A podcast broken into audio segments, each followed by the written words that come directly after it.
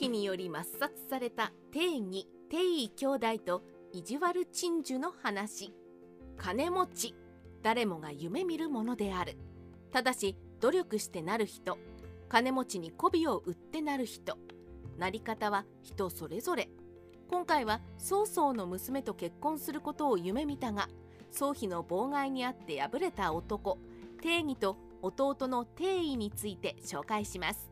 父親帝忠、帝義帝位兄弟は敗軍の出身です。曹操とは同郷の人物であり、また父親の帝忠も曹操の友人でした。あまり知られていないのですが、曹操の最初の妻である帝夫人、芝居のクーデターで殺害された曹操一派の帝筆は彼らの一族です。帝忠は朝廷で天子の侍従官を歴任した人物でした。董卓の長安遷都では検定に随行しています。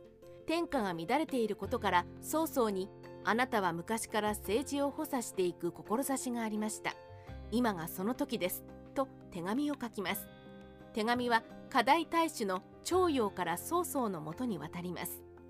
やがて時は流れて公平2年195年に董卓の残党の政権争いに嫌気がさした検定は長安を脱出、曹操に保護を求めました。この時も帝忠は同行しており、曹操に保護してもらってから司令校尉に任命されます。司令校尉は朝廷内の観察の仕事です。それから間もなくして帝忠はこの世を去りました。昔から酒好きだったので飲み過ぎが原因だったようです。曹妃の妨害にあって結婚破談。曹操は帝忠の息子の帝義が才能ありという噂を以前から知っていたので、娘の生花長公主の婿にしようと思いました。それを聞いて妨害しようと企んだ人物がいました。それは曹妃でした。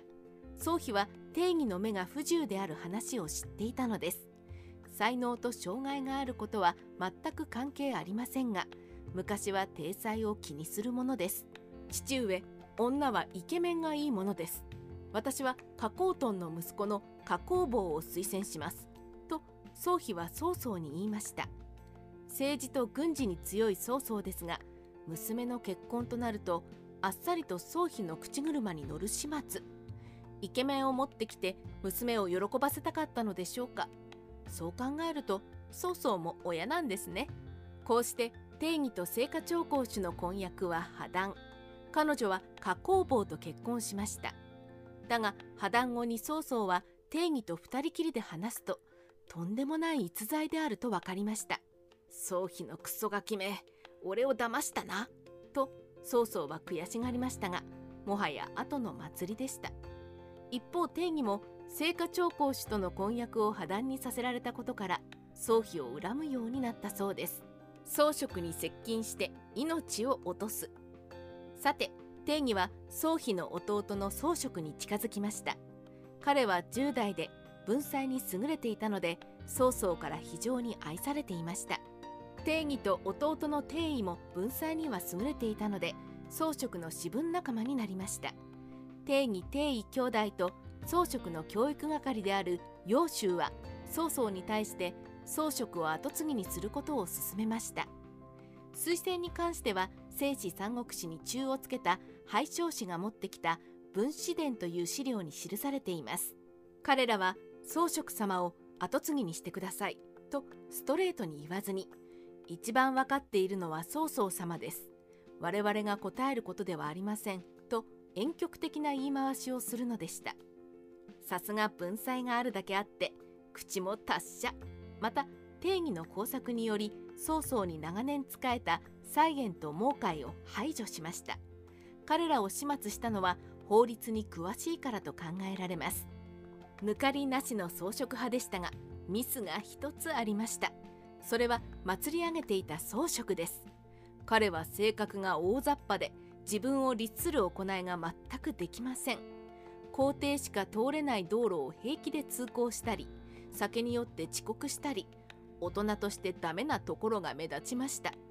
それに比べれば曹妃は失敗もなく普通にこなしていく。それどころか曹妃は芝居、角、竜陽、さらに高級の女官も味方につけたので、勢力が総職よりも大きくなります。曹操も曹職の非常識な行動をいくつも見たので、後継者から外してしまいました。こうして後継者問題は曹丕の勝利に終わります。勝者である曹丕は何か理由をつけて帝義・帝位を自殺させようと計画しました。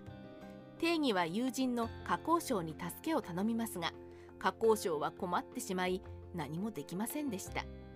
やがて曹操は亡くなり、曹丕は魏を建国。高祖元年220年に皇帝に即位した曹丕は帝義・帝位兄弟を逮捕して一族と一緒に処刑してしまいました。三国志ライターアキラの独り言、意地悪陳寿の真相。帝義・帝位兄弟に関して正史三国志には列伝がありません。どうやら陳寿がわざと掲載しなかったそうです。詳細に関しては新序の陳寿伝に記載されています。それによると、米がないので困っていた陳寿は帝義・帝位兄弟の子孫に米をください、そうすればご先祖の立派な伝記を書きますと言ったそうです。ドン引きした帝義・帝位の子孫は断りを入れました。断られた陳寿は掲載しなかったようですが、この話が真実だとすると、正史三国志掲載の人物は子孫が陳寿に金や米で書いてもらったことになります。現代で例えるのなら、自費出版で自分や個人の伝記を出すのと変わりありません。そうまでして記録とは残してもらいたいものでしょうか。もちろんこの話は真偽不明です。陳寿を貶めるのが目的ではないかと言われています。前述したように帝義・帝位の一族は曹丕により殺されているので、残っているはずがないのです。もしいたとしても、名字や住んでいる土地も変えています。陳寿はわざわざ子孫を探し出してあったのですか？その子孫を見つけ出すなんて、陳寿も相当苦労したはずです。お疲れ様でした。